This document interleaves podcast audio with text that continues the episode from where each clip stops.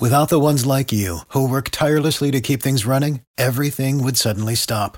Hospitals, factories, schools, and power plants, they all depend on you. No matter the weather, emergency, or time of day, you're the ones who get it done. At Grainger, we're here for you, with professional-grade industrial supplies. Count on real-time product availability and fast delivery. Call, clickgrainger.com or just stop by. Grainger, for the ones who get it done. The United States Border Patrol has exciting and rewarding career opportunities with the nation's largest law enforcement organization. Border Patrol agents enjoy great pay, outstanding federal benefits, and up to $20,000 in recruitment incentives. If you are looking for a way to serve something greater than yourself, consider the U.S. Border Patrol. Learn more online at cbp.gov/careers/USBP. That's cbp.gov/careers/USBP. Welcome into The Verge, a show which covers the Baltimore Orioles minor leagues. The Verge is part of BSL Radio.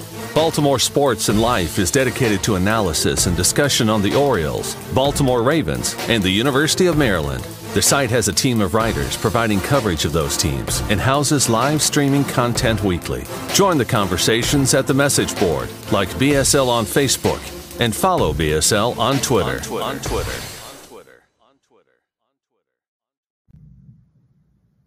Want to make a podcast? Spotify's got a platform that lets you make one super easily, then distribute it everywhere and even earn money, all in one place for free. It's called Spotify for Podcasters, and here's how it works. Spotify for Podcasters lets you record and edit podcasts right from your phone or computer, so no matter what your setup is like, you can start creating today. Then you can distribute your podcast to Spotify and everywhere else podcasts are heard. Video podcasts are also available on Spotify. With Spotify for Podcasters, you can earn money in a variety of ways, including ads and podcast subscriptions. And best of all, it's totally free with no catch. Ever since we discovered Spotify for Podcasters, we feel like having options like video podcasts and Q&A lets us be more creative on another level. I highly recommend you give it a try. Download the Spotify for Podcasters app or go to www.spotify.com/podcasters to get started. Welcome to On The Verge. This is Zach Spedden, joined as always by Bob Phelan and Nick Stevens. And we've got a lot to get into on tonight's show as we're joined by right-handed pitcher Chayce McDermott of the Orioles farm system. And we're going to get into the latest news from spring training. But as we always like to do at the top of the show, we want to welcome a new member of our Patreon community. And with that, I'm going to turn it over to Bob. Just a quick reminder that you can sign up for Patreon for as little as $3 a month. Have access to our WhatsApp group, and at our $5 and $10 levels have bonus daily content from us throughout the season. And someone has just joined our community, so we want to give them a shout-out now. Yeah, thanks for buying me that extra minute there to pull that up. Welcome aboard, Gerard Balak, and appreciate your support, and welcome to the family. And with that, I'll introduce tonight's guest. He was selected out of Ball State University in the fourth round of the 2021 draft by the Houston Astros, and then was traded to the Orioles last summer as part of the three-team deal that sent Trey Mancini to Houston. He would then pitch in Aberdeen and Bowie before the season was over, and he's now gearing up for his first full season in the Orioles farm system. He is Chayce McDermott. Chayce, how are you? Good. How about yourself? Good. Thank you for taking the time out as spring training, gears up for on the minor league side to join us. You had an eventful first full season of pro ball, beginning the year in the Astros organization, then being traded to the Orioles and ultimately reaching Double-A. When you look back at last season, where do you feel like you excelled the most? I think the place I excelled the most was just learning to get pitches to move a little bit more.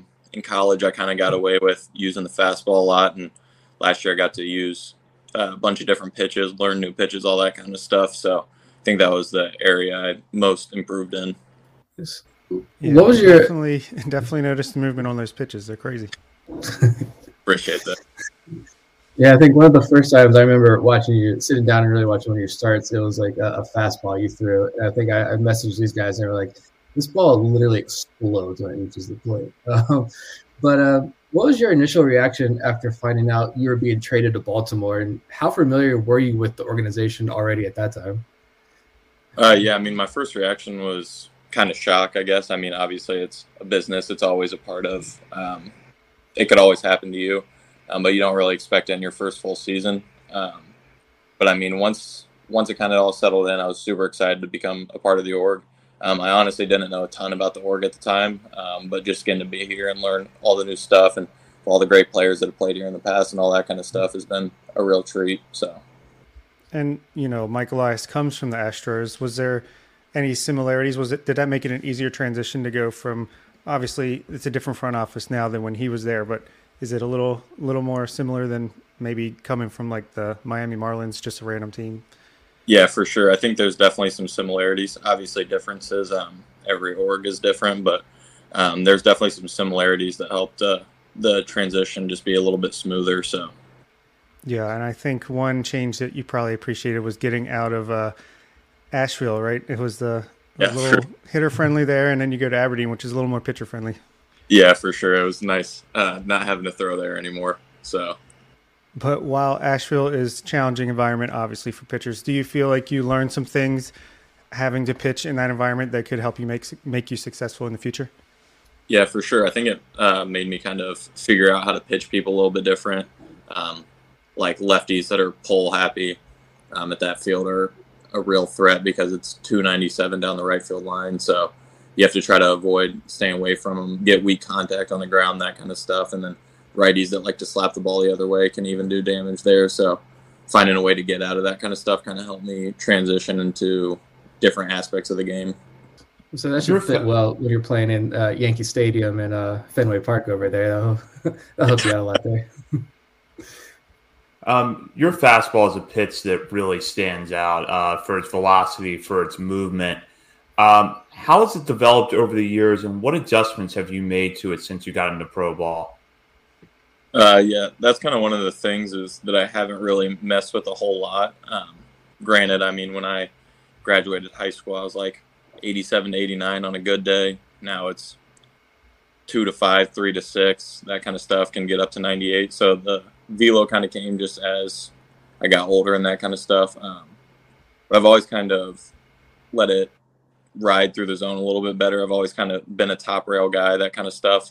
So I haven't had to change that very much, but just trying to shorten up the arm path a little bit to make it more consistent, command it a little bit better. That kind of stuff has been a key focus this offseason. What about the secondaries or any particular focus on secondary pitches this offseason, one that maybe in particular you focus on a little bit more than others? Yeah, don't want to give too much away, obviously, but scrap the changeup and then now throwing a splitter instead. Just more comfortable for me to throw. Changeup was a tough pitch for me to execute in the sense of I supinate better than I pronate, so changeup's hard to get to. And then the sweep slider. Everyone always talks about, I shouldn't say everyone always talks about, but when people talk about my slider, I technically throw 2 sliders now, a shorter slider and then a sweep slider. So those were probably the two main focuses of getting movement with them and being able to locate with them.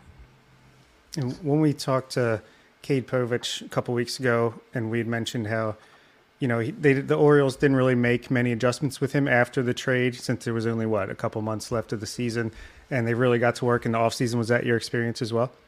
Yeah, for sure. They kind of let me, just a little backstory, not backstory, but when I was with the Astros, they kind of changed some things. I felt like it was, I don't want to say it was hindering me in any way, but it was, I didn't feel like it was comfortable for me. Especially when I got to AA, I struggled a little bit in my first 2 outings. And then me and Conway, who was the pitching coach at the time, we kind of just talked, and he was like, go back to what makes you feel comfortable. And he let me do what I wanted to do those last couple starts and get through it that way. And then once the offseason hit, we started really focusing on things that I need to worry about. So, yeah, that's cool. And you've only been in the organization now a few months, even though it seems like longer now that it's the calendar's turned over, a whole new season about to get started. But what about how the organization goes about developing pitchers has stood out to you in your time here, if anything? Yeah, I mean, definitely things have stood out. The main thing is, like I just said, some teams are definitely more like, we want you to do one thing, and if you don't do that one thing, it may be wrong in their eyes. I can sit there and talk to whoever and tell them what I'm seeing, and they'll tell me what they're seeing. We'll kind of try to find like a compromise in between. Obviously, there's some things like if I came in and was like, I'm going to throw a knuckleball instead of a fastball, that's not going to play. But like to an extent, they're going to let me try to feel out some things for myself and go from there. Might be something to throw batters off every once in a while. I'm just saying. That's what I'm saying. I wish I could throw one. I've tried and it does not work. So. What was that move up from high A to double A like? You had been in high A all year. How different are the hitters between the two levels? I think there's definitely a jump.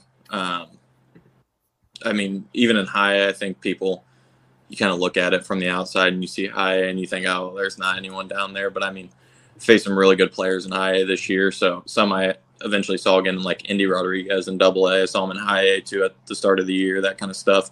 So stuff like that is just, I mean, you kind of see some same guys, but you definitely see more, I would say, experienced guys that understand when to take pitches, when to lay off certain things, when to attack certain pitches, all that kind of stuff. So there's a jump, but I wouldn't say it's like some insane thing. It's just finding a way to manage those certain counts and stuff like that. A little bit of personal background. You come from a basketball family. Your mother was a college basketball player. Your brother has played in the NBA. You played basketball up until high school, I believe, and then pivoted completely to baseball. What was that a hard decision for you? No, not at all, actually. Played my freshman year in high school on the JV team. I was really small at the time. I was like 5'6", 110 pounds as a freshman. Went into my freshman year of baseball, was really enjoying it. Ended up having elbow surgery as a freshman in high school. Not Tommy John, just I was growing way too fast and my arm didn't like me throwing, that kind of stuff. But once I kind of got into baseball and then got hurt too, I was like, this is what I want to do. Like, if I'm going to play this, like, I got to take the time now and focus on it. Well, when you went off to college, you pitched at Ball State, and I mean, they're a pitching factory down there. I don't know if under the radar is the right term or what, but there are a lot of pitchers that come out of Ball State in pro ball right now. What is it about that program that leads so many arms like yourself to become successful at the next level? I think it's just kind of there's a lot of things, but I think the great coaching, I mean, with Coach Maloney's been coaching for a long time. He's seen some really great players, so he has a lot of experience on that end. And then I got recruited by Coach Fetter, who's now the big league pitching coach with the Tigers. And then Dustin Glant was there for my first 2 years. And I really liked him just in the sense of he was super fiery, and that's kind of how I am too. So just rolling with that and him teaching me a bunch of stuff that he knew from pro ball and all that kind of stuff was helpful. And then my last 2 years, I had Larry Scully, who was a great guy, super knowledgeable about things. One of the guys that I could talk to and figure out what I was doing wrong. He would help me with stuff, but he'd also let me be my own person. So that was all kind of great, the coaching side, but it's also, I mean, we get great players like Dre Jameson and Kyle Nicholas were both in my class, obviously got drafted in three separate years, but we all came in together. So that little competition between the three of us was always super helpful, trying to develop and everything. But you also just, I mean, you have guys that are trying to prove themselves. Ball State isn't a powerhouse by any means. I think there's a chance they'll get there in the future. But as when we got there, it wasn't a powerhouse. So we were trying to prove ourselves and prove that we could play at a higher level than most people thought. Yeah, that actually touched on one of our patrons had a question they wanted to ask Vivek. Shout out to Vivek. He specifically wanted to know what it was like pitching in that same rotation as Dre Jameson and Kyle Nicholas when you were in college. Yeah, it was insane. I mean, we all came in together, and I ended up having Tommy John my freshman year, so I didn't get to pitch with him, but I got to watch them every day and watch how they operate and that kind of thing. And I mean, Kyle and Dre were both hitting 100 as sophomores. Dre may have hit it as a freshman, actually, but they're both throwing super hard. They're both striking guys out, and just getting to watch that kind of helped me, I guess, just develop as a person and as a player. But it was great. I mean, there was always little competitions going on and that kind of stuff. So, your last couple questions for me: is there anything in particular you've been focusing on this offseason to prepare for 2023? I mean, we've talked about how much your stuff moves. It's probably hard to really locate it exactly where you want it to go, but is that a focus, the command a little bit? Yeah, I mean, that was a big thing last year, like I said too, was the command or the getting all the movements. So sometimes walks were just the price of that, and then it kind of floated throughout the season where I was trying to make things too nasty instead of just throwing it and trusting it. So that was a big thing this offseason, was just trusting it, finding a way to locate it. like I said, getting my arm on time. So everything's consistent with delivery and all that kind of stuff too. So that was a big focus, was getting all those commanded better. Yeah, that makes sense. And no one ever answers this question, but any long-term goals for 2023 that you want to at least internally make as far as how far you want to go? You want to get to AAA in the rotation, maybe a cup of coffee in the majors? Yeah, I mean, that's the thing. I could sit here and say I want to be the number one by the end of the season, but obviously that's probably not going to happen. I just want to go out and compete and prove myself a little bit, in the sense of that I can command the ball, I can still get strikeouts, I can help the team win, all that kind of stuff. And I think that will just lead me through the system if that works out. And so that's kind of my goal, is just go out and compete every day and be better than last year. Actually, I thought of one more. What's better in your eyes, stay in the starting as a starting pitcher in the rotation, or just be a fireball and closer at some point in the majors?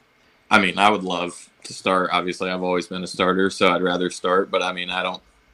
If I get moved to the bullpen and that ends up with becoming a fireball closer or something like that, then I'm fine with that too. So. Yeah, that sounds fun as well. Yeah. One of our favorite questions to ask, I think a lot of listeners enjoy this as well, is some scouting reports of your teammates from the players themselves. And in your time at Aberdeen and Bowie, and you're at camp now down there in Sarasota, is there a pitcher or two, your teammates, that if you rolled a reverse and you were a hitter, that's the last guy you want to see out there on the mound? Oh, I mean, I could go through a list just being, I mean, that was a great thing last year, was getting to watch all the talent after being traded.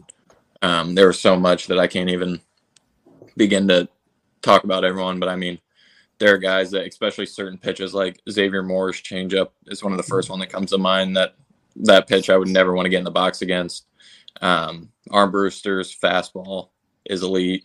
I mean, like I said, Cade's cutter last year was ridiculous. I mean, Cade as a whole last year was really good, but especially the cutter, I mean, it was just an elite level pitch. So there's a lot of guys that I would not want to step in the box against.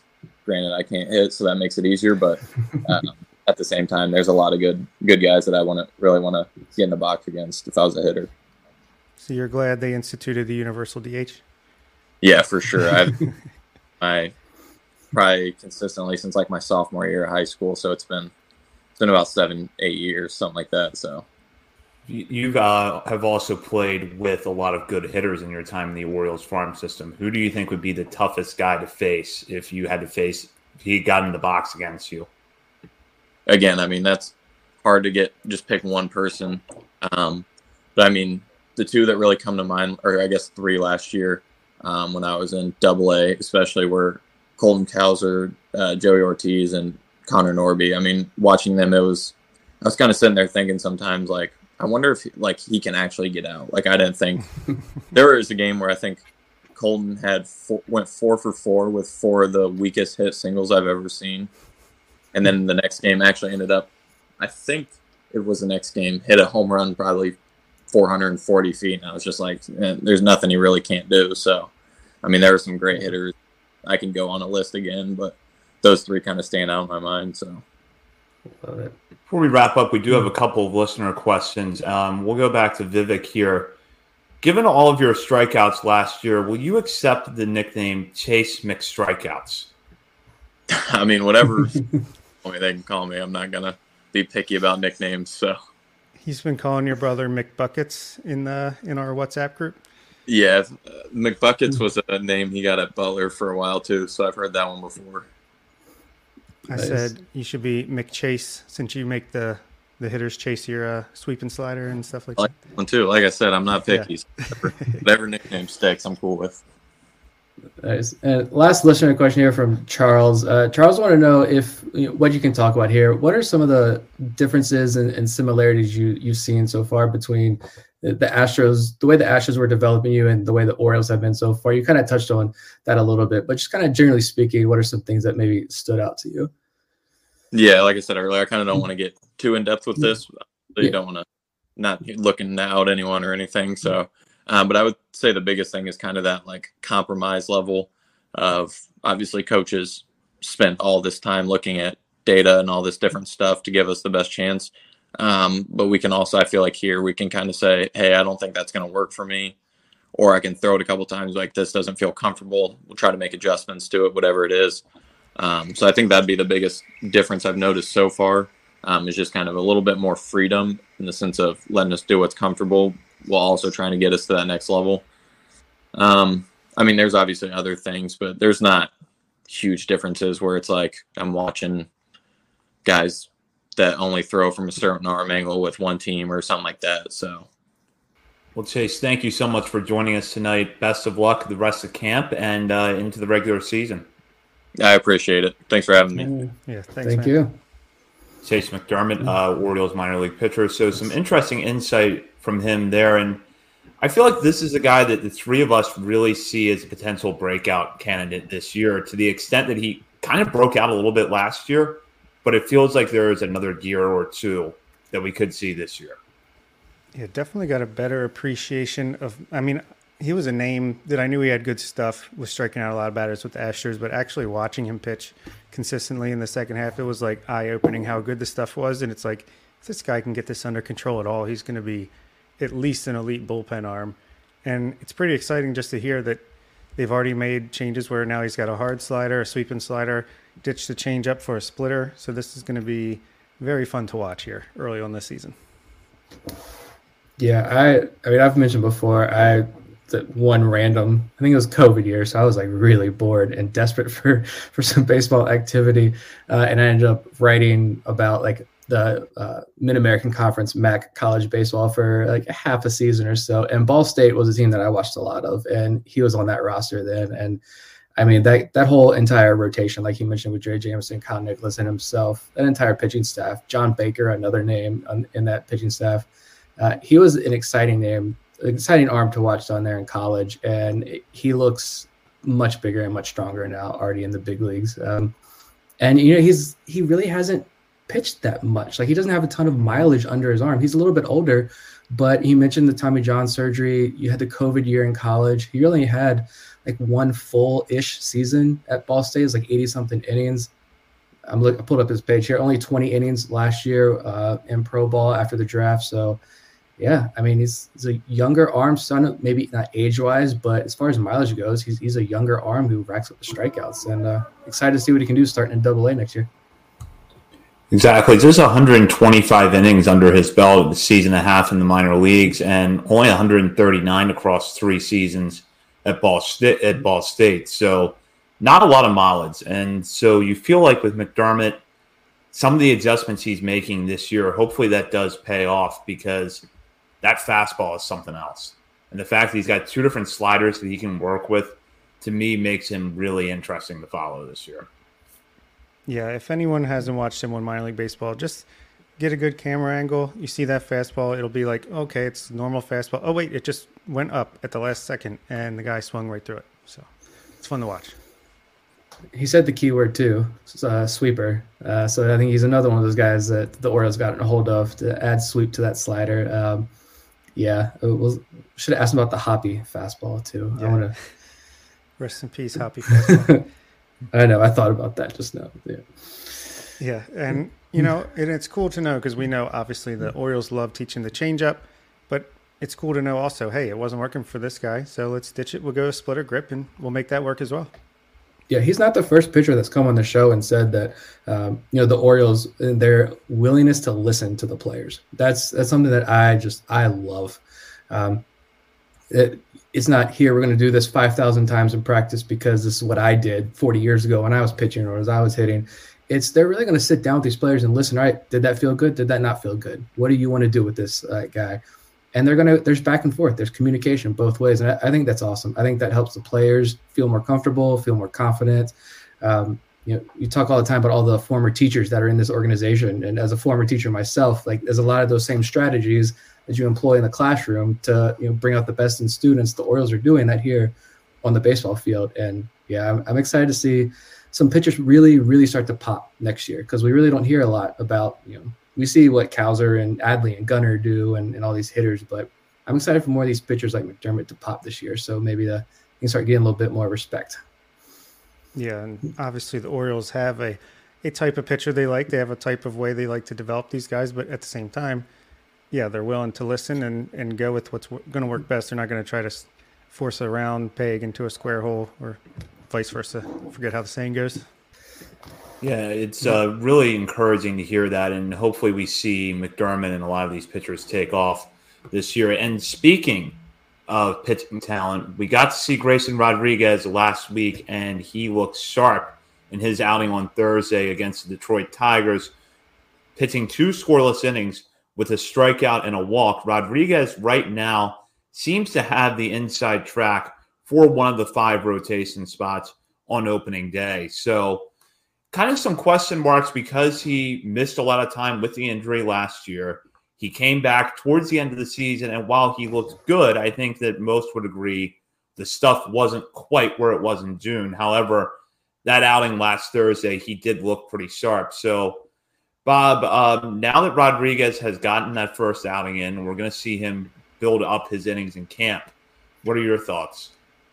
What a Christmas miracle. The stuff that was diminished so badly last year is back and better than ever. No, yeah, obviously, you know, we've talked about it, but the fact that maybe his stuff wasn't quite as sharp, the velocity wasn't quite what it was before the injury at the end of last year, but he must have known, look, you're going to get these innings in, but sorry, you're not going to get up to the major league level until next year. I'm sure that had something to do with it. Plus just, you know, rebounding from the injury in as itself in general.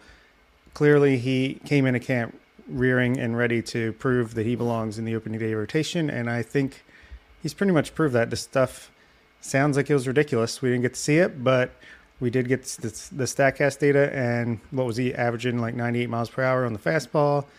Sounds pretty good for a first time out. Yeah, get him stretched out. I'm sure he'll be like 4 or 5 inning starts, at least in the beginning of the year. But it's just exciting that after one start, it's like, yeah, he's a lock. He's going to be in the opening day rotation. Yeah, that looked like the Grayson Rodriguez, statistically speaking. This is what the Grayson Rodriguez that we saw like before pre-injury. Like you said, we haven't been able to watch him.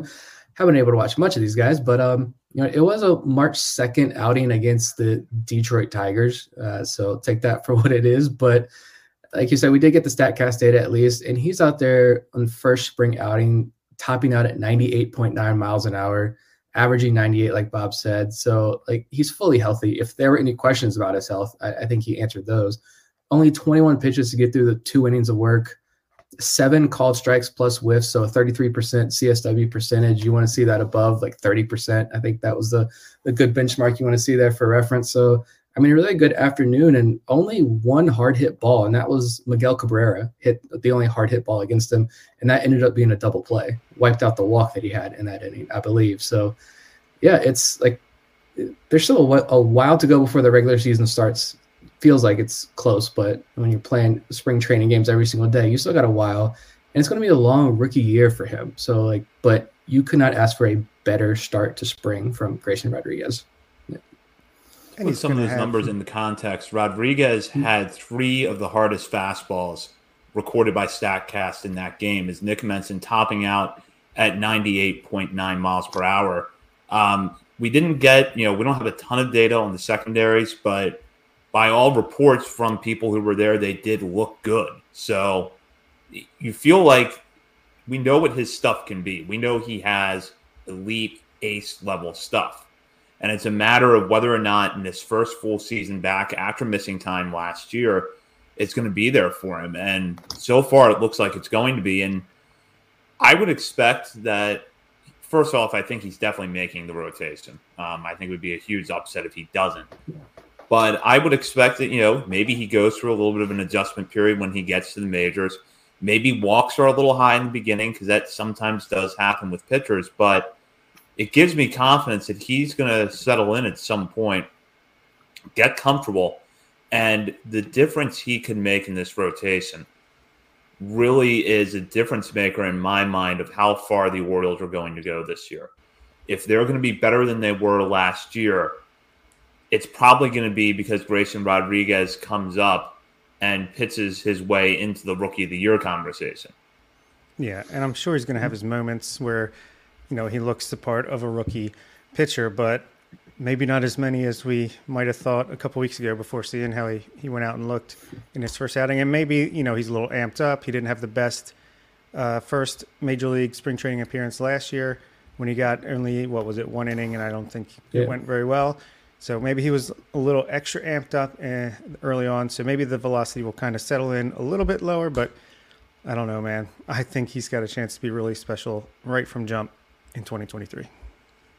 Yeah, I mean, looking at his projections, they have him averaging out, because Fangraphs has, what, like 50 different projection systems here. So, I mean, his projections have him averaging about 118 innings this season.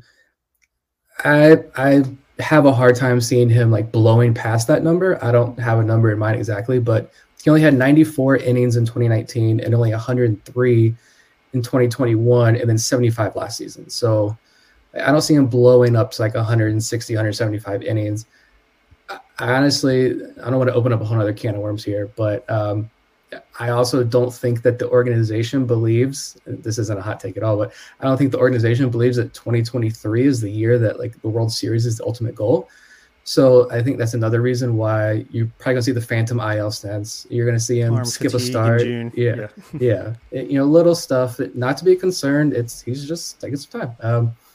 I think it's it's fine. And I was actually going back and listening to because I'm an idiot. I don't know why I wasn't subscribed to Rates and Barrels, Eno Sayers and the Athletic Podcast. But I'm over here drafting best ball fantasy baseball teams without the wise words of Eno in my ear to back it up. But I'm going back and listening to the position previews. They're talking about shortstop Bobby Witt Jr.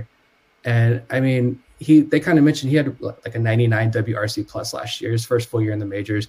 And in a lot of statistical categories, Bobby Witt Jr. was kind of league average, maybe a tick above league average. But they talked about how he was a rookie in Major League Baseball, and that's really good. So like if Grayson Rodriguez meets this projection of around a 2 WAR pitcher, 2 to 2.5 WAR pitcher his rookie year, I'll take that. I mean, how many Orioles pitchers have we seen climb 2 WAR over the last 5-6 years? Like 3, maybe. So especially when you consider he's going to top out at, I'd say no more than 140 innings. Like that seems like the very top end of a projection you can make. So yeah, just imagine when he's got a year or two under his belt and he can just let it rip all season long. I mean, yeah, future's bright. We knew that already. A 2-win season and only 118 innings would be really impressive because that's not a ton of time. I agree with you, Nick. I think that there's going to be a lot of, I don't want to say bumps in the road, but there's going to be times where he skips a start or maybe there is an IL stint somewhere along the line. Some of that is because you've got to protect the guy that is so key to your future. And it's not just about year one. It's about what you're going to get out of him in years 4, 5, and 6, and hopefully maybe a little bit past that when this team probably is going to be at that level of contending for the World Series. But there is short-term value to it as well, because if you are making a push for the playoffs, you want him getting a start. That's good for the team, and it's good for his development, because then when you get into 2024, 2025, when you see him as that guy at the front of the rotation for a team that's one of the best in the American League or aspiring to be one of the best in the American League, that wild card game outing in 2023 will have helped him in some way. Yeah, that was the only other point that I was going to bring up, is that they're not doing this to like baby him and keep him at 110 innings or barely 100 innings or whatever. They're doing it also because you do want him pitching in a playoff stretch. If you got a must-win game and he's been as good as we think he can be this year, if he's pitching well and holding his own, you want him making that start at Camden Yards against the Yankees or Red Sox or whoever it is in a must-win AL East game, or you want him in that playoff rotation. So yeah, that's going to play a factor into it as well, because the World Series may not be the ultimate goal, but I mean, you set the bar pretty high last year. You've got to make the playoffs this year, I think, or there may be even more riots in the streets down there. But yeah, like you said, if he's only throwing 118, 120 innings, but he can be a 2.5 WAR pitcher, Orioles fans, and all the data looks good. He's averaging 97, 98 miles an hour on the fastball. He's missing bats. He's not walking guys. That's a huge foundation to build on. Next year, when the gloves are off, he's full go. Maybe we've got another ace in a trade or a free agency or whatever, and this rotation is looking really good, then we get really excited. So while Rodriguez is probably going to be in the opening day rotation, we now know that D.L. Hall will not. Brandon Hyde revealed late last week that because of Hall's timeline coming back from an injury, he's not going to be able to stretch out in spring training to the point where he could start from day one. However, that does not close the door on Hall making the opening day roster. We just now know that if D.L. Hall is going to begin this season in the major leagues, it's going to be in the bullpen. So, Nick, I'll start with you on this one. I don't think it was terribly surprising to hear that news because we knew that Hall had had an injury issue. But do you think right now the better scenario, neither of which is ideal, but is the better scenario to let him go back to Norfolk and start? Or if he's healthy towards the end of camp, put him in the bullpen? I don't know. I don't think my thoughts have changed since last time we kind of touched on this, that I've kind of resigned to the thinking that it may be better that he starts the year in Norfolk if you really like his potential as a starter. It appears based on comments that the organization does. And especially like if you keep seeing guys in spring training like Michael Baumann, Andrew Politi, even Spencer Watkins, some other guys we'll talk about more later on, if these guys continue to step up in spring like they have so far, then why would you put – I don't see a need to rush Hall back in that bullpen immediately when – I think Zach hit the nail on the head there in the show notes with the note of saying, hey, go stick around in Sarasota. We're going to build you up in Sarasota for, 2-3 weeks. And then you go to Norfolk. We'll put you in Norfolk's rotation. And if you pitch there as well as he did last year, he's back in the majors, maybe 2 months into the season, maybe sooner if he's pitching really well. But like my opinion that he can be a major league starter has not changed. I know the potential outcomes are pretty wide and they're varied, but I believe in the stuff and I believe in his ability to overcome those challenges. He's one of the guys that I would not bet against, that attitude on the mound. I just think I've kind of resigned to the fact that go ahead and start in Norfolk's rotation, and hopefully we see you in the majors 2-3 months into the season. Now that he doesn't have his long hair to keep him off balance, I think that control is going to get way better. But no, well, I can't get the idea of him and Grayson just having a tandem to start the year, build them up to 3 or 4 innings, and then just let them loose together.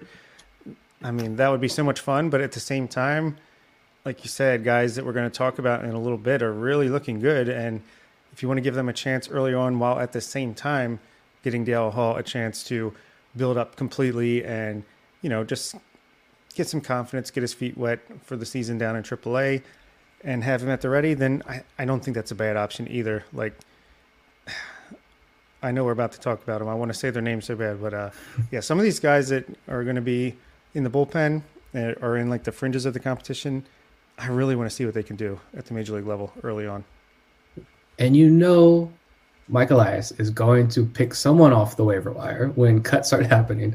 Someone's going to come in to kind of throw all this, another wrench into this plan as well, but there's an argument to be made that the best short-term solution for the Orioles' competitiveness is to put Hall in the bullpen this year, because if you look at your other options among left-handers, there's no question that Hall has the best stuff in that group.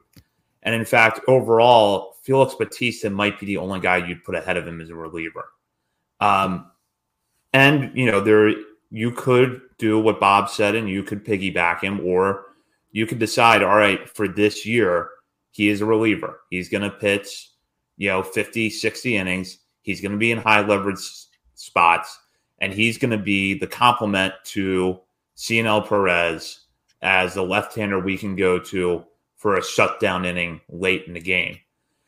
I just don't know that the Orioles are going to go with that short-term play, kind of like what I mentioned with Rodriguez, where it's about the next few years. It's not just about this year. So if the Orioles do think that Hall could be a starter, then they're probably not going to put him in the bullpen. And what Nick mentioned, what I had written in our show notes about starting him back at Sarasota, what I had in mind was a situation like Kyle Bradish. Last year, Bradish actually did not start the season in Norfolk. He stayed behind in Sarasota for a little bit, was built up, then went to Norfolk, and then went to the major leagues. They're not direct comparisons because Bradish really just lost time because of the lockout. And I think he would have been in the opening day rotation otherwise. So Hall's not a direct comparison because he does have to come back from an injury. He wasn't starting at the end of last year. So there is a need to build him up a little bit more, but that could still be a solution. And it's one that doesn't keep him in Norfolk all year. It could be that by June 1st, by the end of June, he's in the major leagues, and there's going to be a spot that opens in the rotation at some point this year. Even in the best case scenario for the Orioles this season, there's going to be an open rotation spot at some point. And maybe you decide that that's when you want D.L. Hall up. Otherwise, I say just stick to him being reliever this year, and maybe you roll out the Tyler Wells plan for him in 2024. That probably would be better, just as if you're just compete, playoffs. But man, it would suck to just see him perform well in that role and then still have to be limited next year. Like, this needs to be the year where you can build him up. So where 2024, him and Grayson are both like, you're out there every fifth day, you're giving it your all season long. So yeah, I don't know. I think I'm leaning towards start him at AAA, but at the same time, I just want to see him pitch in the major leagues, but it'll happen sooner rather than later. You look at the numbers, like, I don't know, maybe it's just being in the depths of Orioles Twitter all day, every day. It gets me jaded sometimes, but like, D.L. Hall in a 13-inning sample size in the major leagues was really, really good, except what one rocky outing he had. I think he got like shelled there, but I don't have the game log in front of me. But other than that, his overall numbers, I mean, 13 and two-thirds innings, he struck out 12.5 per nine innings. The walk rate was down to 3.95. And I've heard others, guys like Eno Sayers and some others in the national media say, like, actually, when D.L. Hall was in the majors, like, the walks were not that big of an issue. And especially if you want to put him in the bullpen, it's certainly not much of an issue because you don't need the precise command like you do as a starter. You can get away with a little bit more down at the bullpen. But he didn't give up a home run. He had a ground ball rate climbing close to 50%. Yeah, the ERA was 5.93, but the FIP was 1.65. I mean, he was still worth 0.4 WAR in 13.2 innings. I mean, he's good. Guys, we're not barreling him up. We pull up his Baseball Savant page here. A 2.6 barrel percentage and Major League average 6.7. Like, guys were not barreling him up. They weren't hitting the ball hard against him. Max EV was like 10 miles per hour lower. Average exit velo about 5 miles per hour lower than league average. Expected batting average barely above 200. Hard hit rate 17.9%. Like, I keep going on and on here about the numbers. The numbers look really, really good on D.L. Hall. And so I think comfort, and we've mentioned this repeatedly, by the end of the year, I'm sure the arm was done. Like, he was exhausted because he hadn't pitched for 8 months, and now he's in the major leagues. So, yeah, if you're going to give me... so ridiculous. Exactly. That was the pitch when he did start pitching. That was the pitch that everybody's like, wow. And he's throwing it all the time. He was just firing it at guys, and they could not hit it. So I think if the numbers look that good, we all know how elite the stuff is going to be. Yeah, I can see why the Orioles truly believe in him as a starter, and maybe sticking him in Norfolk is the right idea. But it is, I do agree that it is hard. Like, if he is healthy and get a couple innings at the end of spring and he's looking good, and it's down like, all right, are we going to go with D.L. Hall or Joey Crable or Keegan Aiken? It's going to be really hard to sit here and say, yeah, D.L. Hall, go back to Norfolk. But man, the long-term look for him is just, it could be so, so good. Nick, I actually just pulled up Hall's game log, and I find this really interesting. That bad outing that you referenced, I think, was the September 5th, game one of the doubleheader against Toronto. Gives up 3 runs on 4 hits in a third of an inning, a walk, no strikeouts. Now, Toronto, as we know, was a tough team. I was actually at Camden Yards that day. It was incredibly frustrating to watch. But he did pitch against the Blue Jays again later in the year. 1 inning, a strikeout, no hits on September 17th. His final outings of the season, game one of a doubleheader against Toronto. An inning, 2 hits, no walks, 2 strikeouts. So cherry picking to an extent, but there's signs of development there that he faced a tough lineup in September, had a rough day, and then bounced back later on and performed well. And he performed well in the bullpen against some tough teams for the Orioles last year late in the season. So, that's not necessarily a benchmark for how he's going to develop this year, especially if he's a starter, but it does tell you that despite not having his best stuff, he was making adjustments at the major league level. That's what I can't read these lines and numbers are all jumbled here, and trying to do this live real quick. So yeah, after that outing, that's what, like just over eight innings of work, 1 earned run the rest of the way, and 2 walks and 8, 9, 10 strikeouts. Pretty solid numbers. Those numbers are wrong. They're not 100% accurate there, but they're very close. You had dominant after that stretch, like you said, against the Yankees, against the Red Sox, against the Astros. I just want him to put all this argument to rest. I feel like he's probably one of the most polarizing prospects in this entire system, and I need an answer. I need him to go one way or the other. Yeah, and he's one of these guys that, like, I don't care who they have lined up to pitch against him. If he's on his A game, it doesn't matter. Like, he's his own worst enemy as far as, and we've said that a lot as far as walks and stuff, but, like, you could line up Aaron Judge, Anthony Rizzo, whatever, Mike Trout, Shohei Ohtani. If he's on his A game, I'm betting on Hall every time. Yeah. The walks may not have been an issue, but I will say that, you know, in the crowd that likes to yell louder about D.L. Hall's walks, in their defense, you know, the pitch counts do get really high on him, and it does take him a while, some at bats. That cleaning that up would go a long way as well, and maybe we do see Hall go 5-6 innings to start, which even when he was pitching extremely well in Norfolk, we didn't get to see that a whole lot because pitch counts. So this is a good question here from Yoni, and it's a good transition from this segment to the next, which is how far can this team realistically go in 2023? I've got my own ideas, but I want to hear from Bob first and then Nick. I think we can realistically expect to compete down to the very last week of the season for a wild card spot, especially with the more balanced schedule, a young team that should theoretically improve as the season goes along, and you can just pull up, whether it's through trade at the deadline, you can, if you need something, whether it's bringing a guy up who's ready to help you in a certain spot, the depth that we have all over the field. You know, we don't have any, outside of if Adley, Gunner, Grayson really explode this year, we don't have any like true all-star level guarantee star players, but the depth is there. And like I said, a young team that should get better as the year goes along. And then once you're in the playoffs, anything can happen. I would imagine I'd be happy just to get in this season, but win a wild card series and make it an extra round, just get that much more experience for these guys and, you know, have these young studs that'll be around for the next 5 or so years, get them as much playoff experience as possible, because 2024 on, it's over for y'all. Yeah, I mean, I could see them winning at least a series. You know, the AL East is obviously going to be tough. The Rays are always going to be the Rays. I'm not super high on the Red Sox. I'm not even, you know, the Yankees, like, we always say this, though. They're always older. They're always, this guy's not going to make it, and they always end up doing it. We know how the Yankees are. They're going to trade everybody they got in their system for somebody. But, you know, the Blue Jays, I know a lot of Orioles fans hate this, but I'm going to say it again, they're going to disappoint as well. But I really love this Blue Jays roster, like really, really love Toronto's roster. But, you know, this Orioles roster is also pretty good in its own right. And, like, I know there was that article in The Athletic. We all know this for sure. If the Orioles are playing well and they're in a position to make some real noise in the playoffs, they can trade for whoever they want to trade for.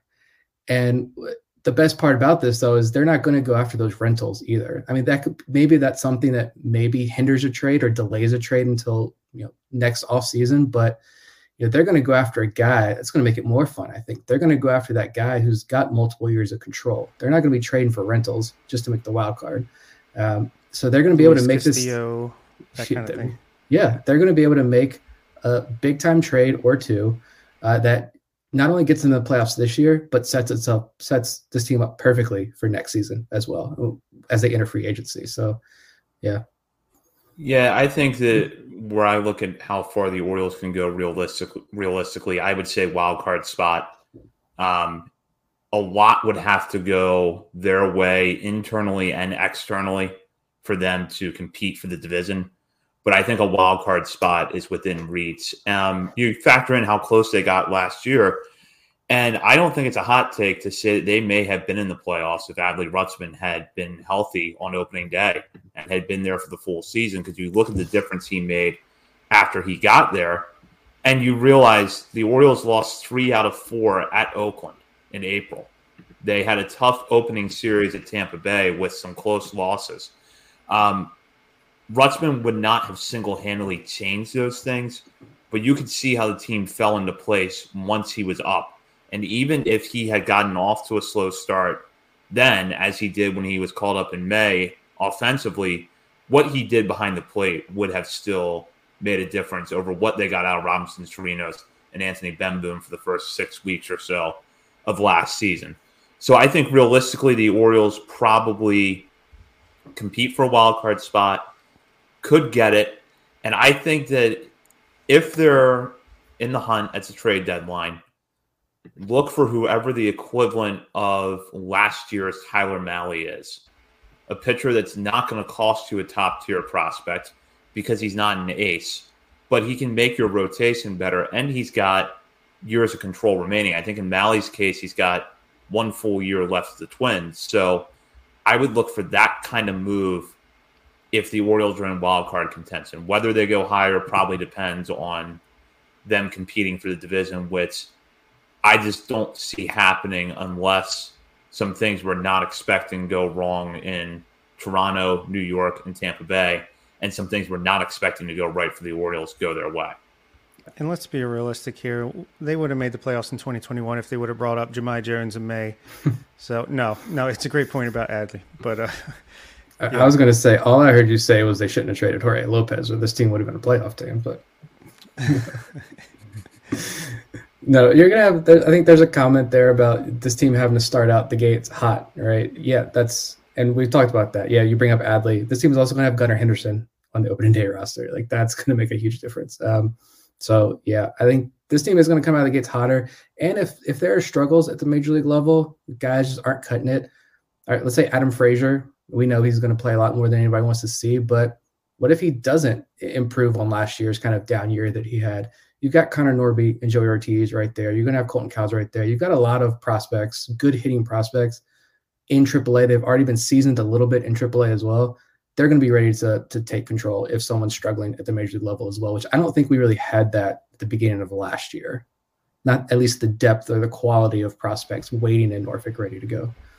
No, certainly not on the position player side. No. And Ryan O'Hearn is making a case, man. He's making a case to be the everyday first baseman in Norfolk right now.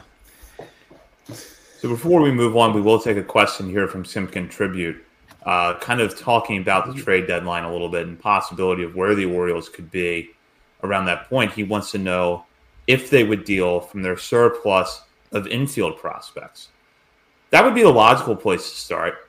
I mean, because you do have not just a surplus of infield prospects, but a surplus of infield prospects that by that point are going to be major league ready or close to major league ready. So that's the logical. If you're engaged in trade discussions with the Orioles, that's a logical place to start. Yeah, because, I mean, this time, like, by August, Jackson Holiday could be in Double A or Triple A, for God's sakes. I mean, this kid is ridiculous. It's just like even these young international infield prospects are going to start rising quickly. Ben Cosme, De Leon. So, yeah, it's kind of like put up or shut up. And if you have a whole bunch of guys just performing in Double and Triple A, you might have to clear out 1 or 2 like we did with Darryl Hernandez and got a really good trade in return for him. Yeah, I was just going to say, Hernandez is just the first. You'll see another one for sure, at least 1 or 2 of these guys, because yeah, you've got Jackson Holliday is going to push his way into the upper levels of the minor leagues this year. You've got some other kind of under the radar, decent quality middle infielders as well that can hold their own. So yeah, I'm sure the Orioles have already identified who they want to keep and who they're trying to move. And they just hope you come out of the gates hot in AAA and come trade deadline, their value is just as high as it's ever been. So we'll look now at what's been going on in camp so far. And we want to talk about the players that have stood out to us. One thing that's been interesting about seeing the Orioles or following the Orioles this spring is that you're seeing a lot of guys that are probably going to be in Bowie or Norfolk get playing time and make the most of it. We're recording this show on Monday, and earlier in the day, Colton Cowser hit a long opposite field home run against the Phillies. I'm not sure if that ball has landed just yet, but you're seeing contributions from guys who are interesting prospects, but then might also help out the major league roster, as well as some younger guys that maybe aren't prospects anymore, but still have not proven themselves in the majors yet seem to be making the most of their opportunities this spring and making very, very strong cases for the opening day roster. I'm going to start with Nick because the guy that he picked out was someone who just a couple of years ago was seen as maybe the top pitching prospect in this system outside of Grayson Rodriguez and D.L. Hall, and was very effective at Norfolk last year, and he seems to be carrying that over into the spring. Yeah, let's talk about Michael Baumann for a couple of minutes here. He's frustrated the hell out of me for so long, to be honest, because he made this big statement in 2019 when he got to Bowie. He had the no-hitter. He showed that he can hold that 95, 96 mile an hour, even higher velo deep into outings. And it almost seemed like as he worked deeper into games, the velo ticked up, even when he was down there in Bowie. And the conversation before that wasn't even like, is he a starting pitching prospect or relief pitching prospect? It was like, is he a prospect at all? And he answered that question in 2019. And now it's been ups and downs. He's gotten hit pretty hard in his time in the major leagues. You know, walks becoming an issue, but he had the injury as well. And I think there's a lot of Dean Kramer issues going on there with Michael Baumann as well, the mental side of things. I don't know, maybe not trusting the body, not trusting the stuff. I don't know, but I see a lot of the similarities there where the stuff is still good, but the results just weren't there. And then Baumann gets to the Trop. They played, that was yesterday, Sunday, right? So they played at the Trop on Sunday, Major League Park, the Major League Lights, against the Rays. He strikes out 5 guys in 3 innings. The only run he allowed was a Randy Arozarena home run because that's what he always does against the Orioles. But 16 called strikes plus whiffs, more spin on his pitches, maxed out at 97 miles an hour, average 96. The velo is up across the board on all of his pitches except the slider, but the slider has more movement this year than it did last year, become more sweepier, the sweepy slider. Baumann's got it now. And remember, not too long ago, he had the highest graded slider in the org. I think it was John Mioli, Baseball America, saying plugging him as the future closer 5 years down the road with that fastball slider combination. You know, I just think if Major League Baseball hitters pounded his forcing fastball, they've been doing that since he's come up. If he can fix that, I think Baumann can carve a role in the major leagues. But he's 27 now. He's not some young prospect. And I don't know, is this the year that he pops? And is it out of the bullpen? Do you continue to work him as a starter? I think you plug him in that bullpen and you let him ride. Let him cook out of that bullpen. He becomes your 97, 98. He's throwing 99 miles an hour with that sweepy slider. He can be effective, I hope. And if he pops, it's going to help take this team a long way, I believe, by solidifying the back end of that bullpen. Yeah, I'm starting to really buy in on Baumann this year because early on you mentioned Eno Sayers before, and he's got his vaunted stuff plus numbers, and they only need very few pitches to really start to be, you know, trustworthy and useful. And I think he was like at the top of the charts as far as fastball stuff goes early on in spring after his first appearance or two. And then after his last appearance at the Trop, which he performed really well, obviously 5 strikeouts, 3 innings. There's another grading stuff Twitter profile that was saying his changeup was like elite in that game. And if he's got the changeup working like that, with that velocity, that good of a fastball, and the slider going, like, he's going to be pretty damn good, especially in short bursts out of the bullpen. So, yeah, I'm starting to think we got to find a way to get him on the opening day roster out of that bullpen. And he's a guy that can give you multiple innings, but at the same time, he can really ramp it up. And I feel like last year, all he had was the fastball. He couldn't trust the location on any of his breaking pitches. And if he's corrected that issue, I think he can be a real weapon. He really has nothing left to prove in AAA. I just don't see the advantage in sending him back there unless the Orioles simply just don't have room for him at the end of camp. I agree. Put him in the bullpen and see what he can do. And, you know, there's not really any way to look around how he performed at the start of last year. He was pretty bad in the major leagues. But one thing I think was apparent about the Orioles after the first month last year was that, you know, we don't know if this team's any good or not. And in fact, at that point, they didn't look like they were going to be very good. But the bullpen is definitely better. Dylan Tate was performing well. Felix Batista looked really good. Jorge Lopez was pitching, probably the best he did all season early on. So the bar was raised, and you just couldn't justify giving innings to Baumann anymore, especially when you had depth at Norfolk. And later on, when he came up in the major leagues at the end of the year, he looked like he could hold his own. So there's not much left for him to prove at AAA. I agree. Let him work out the bullpen this year, and you can always revisit the starter conversation if you want. But for this year, he'll make a big difference in the bullpen if everything's working for him. I also didn't realize he's already 27 years old. He's becoming an old man.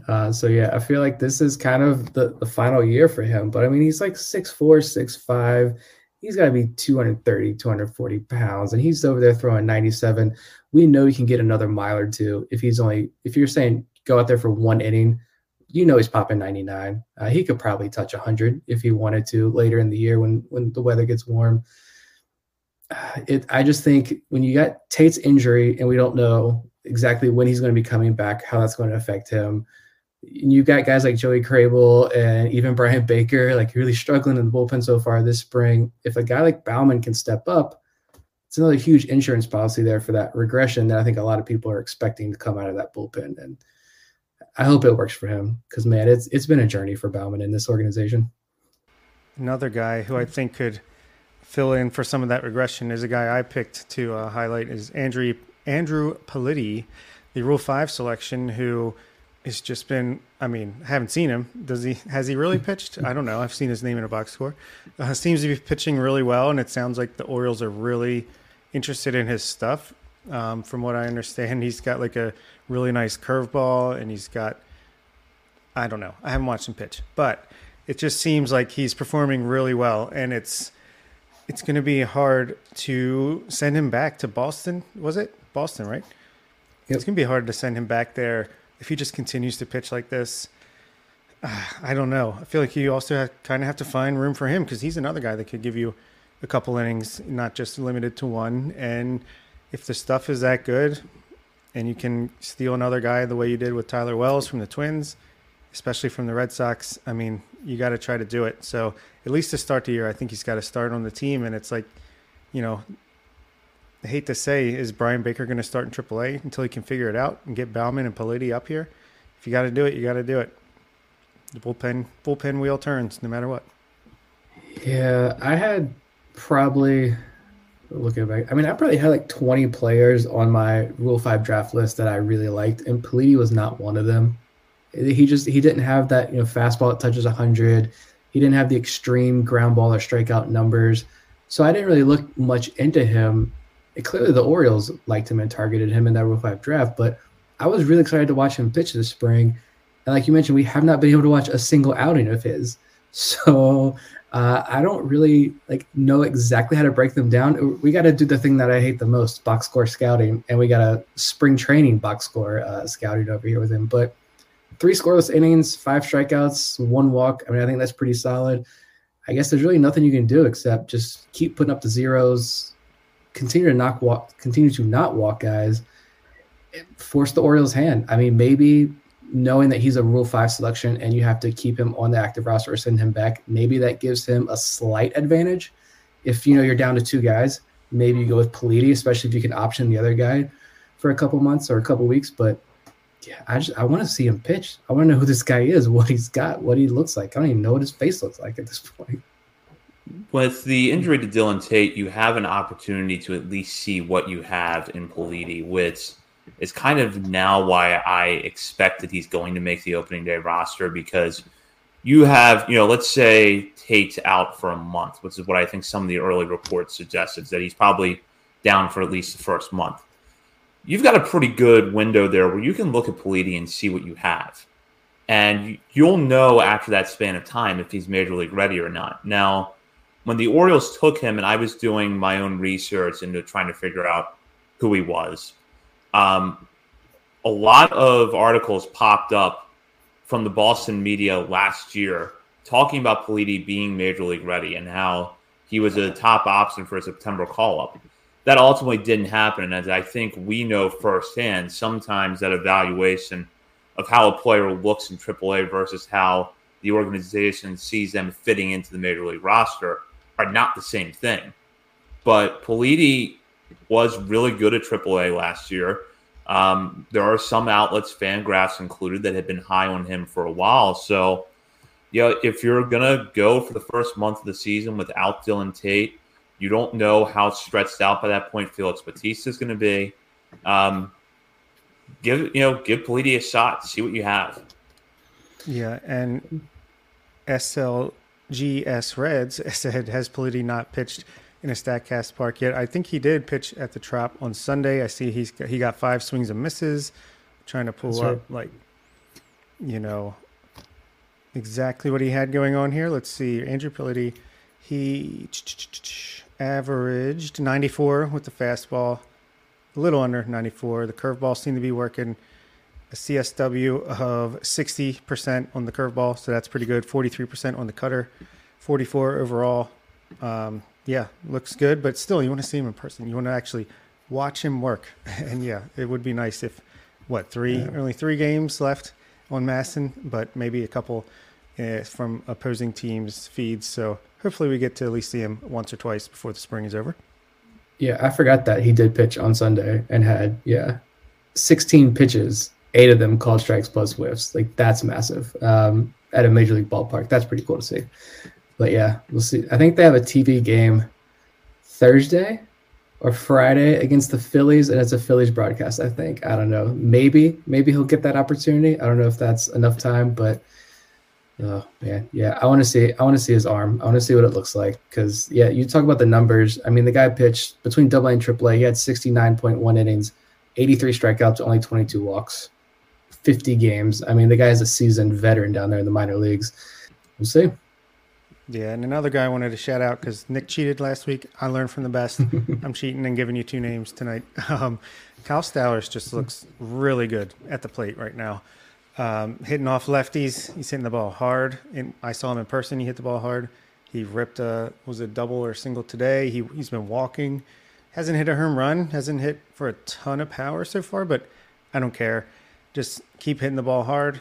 Work those walks. He hasn't been striking out a ton.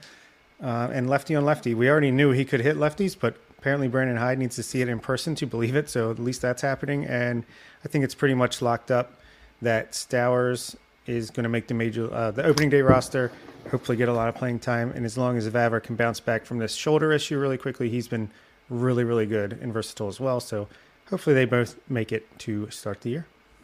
3 walks, 3 strikeouts for Stowers, 16 plate appearances. I'll take that. That was a beautiful shot he had today.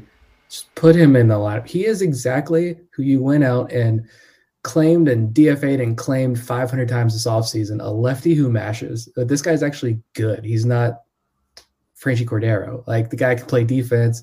The guy improved so much. We've talked about the improvements I don't know how many times on the show. At the AAA level, we're not talking about from high A to AA. At the AAA level, the strikeouts were cut significantly. The walk stayed the same. Line drive stayed the same or went up. More fly balls, more power. He did exactly what you want every prospect to do at the highest level of the minor leagues. And yeah, I understand, I was going to say babying him, reserving him a little bit defensively because, he didn't look great. But we talked about that, the differences in major league ballparks versus playing at, Harbor Park or whatever. So I understand maybe as you're fighting for a playoff spot down the stretch, not putting him in that situation. But, man, this year, put him in that lineup every day. He's earned it. He can hit lefties. If everyone except Brandon Hyde can see that, I don't know what to say at this point. The guy, he's not a platoon player, at least right now. I don't think he should be a platoon player. I think you need to find a way. Santander looked great at first base today. I know he made the comment, no balls were hit really hard to him, but he made a good play down there. He can do it. He can play first base DH, keep Stowers in the outfield. I want to see that. I want to see the locks out there because I think a lot of people are going to be pleasantly surprised at what he can do. Yeah, kind of like I was talking about with Baumann earlier, there's nothing left to prove at AAA. Kyle Stowers has absolutely nothing left to prove at AAA. So put him on the major league roster and give him regular playing time. I think that more often than not, especially when they're home and you've got that short right field at Camden Yards, he should be your right fielder. Hayes in left, Mullins in center, and Stowers in right with Santander as DH, I think would work really well. And he is hitting the ball hard right now. We just had a question here from a listener about whether or not Stowers could play left field at Camden Yards. Speed arm combination play left field at Camden Yards. Eventually, yes, but based on what I saw last year, I think he still has an adjustment period to go through getting used to the ballpark and getting used to major league ballparks in general. So I wouldn't do that out of the gate, but after he's had time to settle in, I think the speed and the arm would play out there. I just put up his Baseball Savant page, arm strength, 76th percentile. That I think matches what we've seen. The arm is strong. It's good for right field. It can certainly play out there in left field. Sprint speed, 43rd percentile, so a little below average. I mean, he's played center field in college. He played center field a lot in the lower levels of the minor leagues and coming up. He's definitely more athletic, I think, than you'd expect out there. And he's made some pretty remarkable plays out there defensively, but I think he can do it. But yeah, that arm strength is good enough where he can play any of those corner spots. I think obviously Orioles fans feel like Austin Hayes is a little underrated for the defensive metrics, just based off what we've seen him be able to do out there, especially in that new left field. But I think Stowers could give him a run for money overall defensively in left field once he gets used to it. Obviously, like we talked about, he's got to get used to the major league lights, the major league 3-tier stadiums. But I think he's a little more smooth out there. I think we've seen him make diving catches, and the arm is maybe not quite as strong as Austin Hayes, but it is pretty strong. So yeah, I think he could play left or right. I don't think he's good enough for center at the major league level, but I think he'll be at least average to above average in the corners. I'll go with the guy that I want to highlight now, and it's someone we haven't seen a ton of this spring, and that's Nolan Hoffman. 2 appearances so far, totaling an inning and a third, including Sunday at Tampa Bay. What has been interesting, though, Hoffman has struck out 3 batters in that span while walking just 1, has given up just 1 base hit, not allowed a run. He picked up the save on during Sunday's game. Hoffman was a Rule 5 pick out of the Mariners system before last season, and unfortunately injuries limited him to just 27 1/3 innings across 3 levels last year, the bulk of that coming at Bowie. However, he did make it to the Arizona Fall League and was very good out there. 17 strikeouts and 12 1/3 innings pitched against just 2 walks. What you're going to get from Nolan Hoffman when he's healthy is a really, really high ground ball rate, pitching from that submarine arm angle. And he does not walk anybody. So Hoffman, I don't see him in the major league bullpen picture right away, probably not even in the first half of this year. But if he's able to get to Norfolk and is healthy, that's got to be a guy that I think we could see at some point this year, just because that if you've got a spot mid-innings, maybe even later in the game, where you just need a double play, Hoffman's got to be the guy you would go to. Yeah, he's someone that absolutely nobody is talking about because he was a minor league Rule 5 pickup, and he missed a lot of time last year. We really didn't get to see him pitch much with Bowie, but he had a pretty awesome Arizona Fall League experience, 17 strikeouts, 2 walks, and 12 innings. Like, walks just have not been an issue for him at all in his career. He's got you mentioned the submarine delivery. He's tall, he's lanky. There's a lot of movement and winding going on, but he locates extremely well. So I would not be surprised at all because he was so effective in Arizona. I almost wonder if you start him in AAA bullpen, if there's room. I've done like a breakdown here of how many names. There's a lot of potential names, but put him in Norfolk's bullpen. And yeah, if he's pitching well, you could see him in the major leagues next year. I fully agree. It was really cool to see him get the full 9th inning yesterday at a major league stadium. So, and I thought it was funny though. I think I closed the Baseball Savant page, but I think Baseball StatCast registered all of his fastballs as changeups. So if you look at that, his Baseball Savant page, because he only throws like 86 or 87 miles an hour. So yeah, those were not changeups. Those are his fastballs. Yeah, Vivek says he popped on the Stuff Plus model from Eno, and that was interesting to see, and especially because he just, kind of like the Rays with their bullpen, the way they handle it, they like to have like all different angles, different arm slots coming at you that they can go to. And I think he's got 2 saves in his 2 appearances that he has, because he came in and cleaned up Cade Stroud's mess, the game I saw at Lakeland last Sunday. And, yeah, he came in, threw strikes, ended the game real quick after Cade Stroud was like, we're not going anywhere. I love what we've seen from him. And I think it was a savvy minor league Rule 5 pick last year. Didn't, you know, stay as healthy as you would like. But I think, like you said, he did great in Arizona Fall League. He's showing off to the major league coaches here in spring, the little time he's got. And, yeah, I think it's good for him. Yeah, definitely see what these guys can contribute in 2023, whether it comes at AAA or in the major leagues in some cases right away. We'll be back next week with more coverage of the Orioles in spring training. In the meantime, check out our social media, including Twitter, @BSL on the Verge. Also, head over to BaltimoreSportsAndLife.com for the latest coverage on the Orioles, college basketball, football, and more. And while you're there, be sure to hop on the message board and join the discussion with fellow readers of the site, as well as contributors to BSL. And one note here before we wrap up tonight, some sad news after we recorded last week's show. Full Tilt Brewing, where we had our live show last September, is closing next Sunday. March 12th will be their last day. I've got my Full Tilt right here, Hardcore Legend, for those watching at home. I made it up there over the weekend. May make it back there before they close down on Sunday, but best wishes to Dan, Nick, and the staff over at Full Tilt in their future endeavors. Sorry to see them go, but we'll always appreciate the beer and the fond memories of that live show that we did there.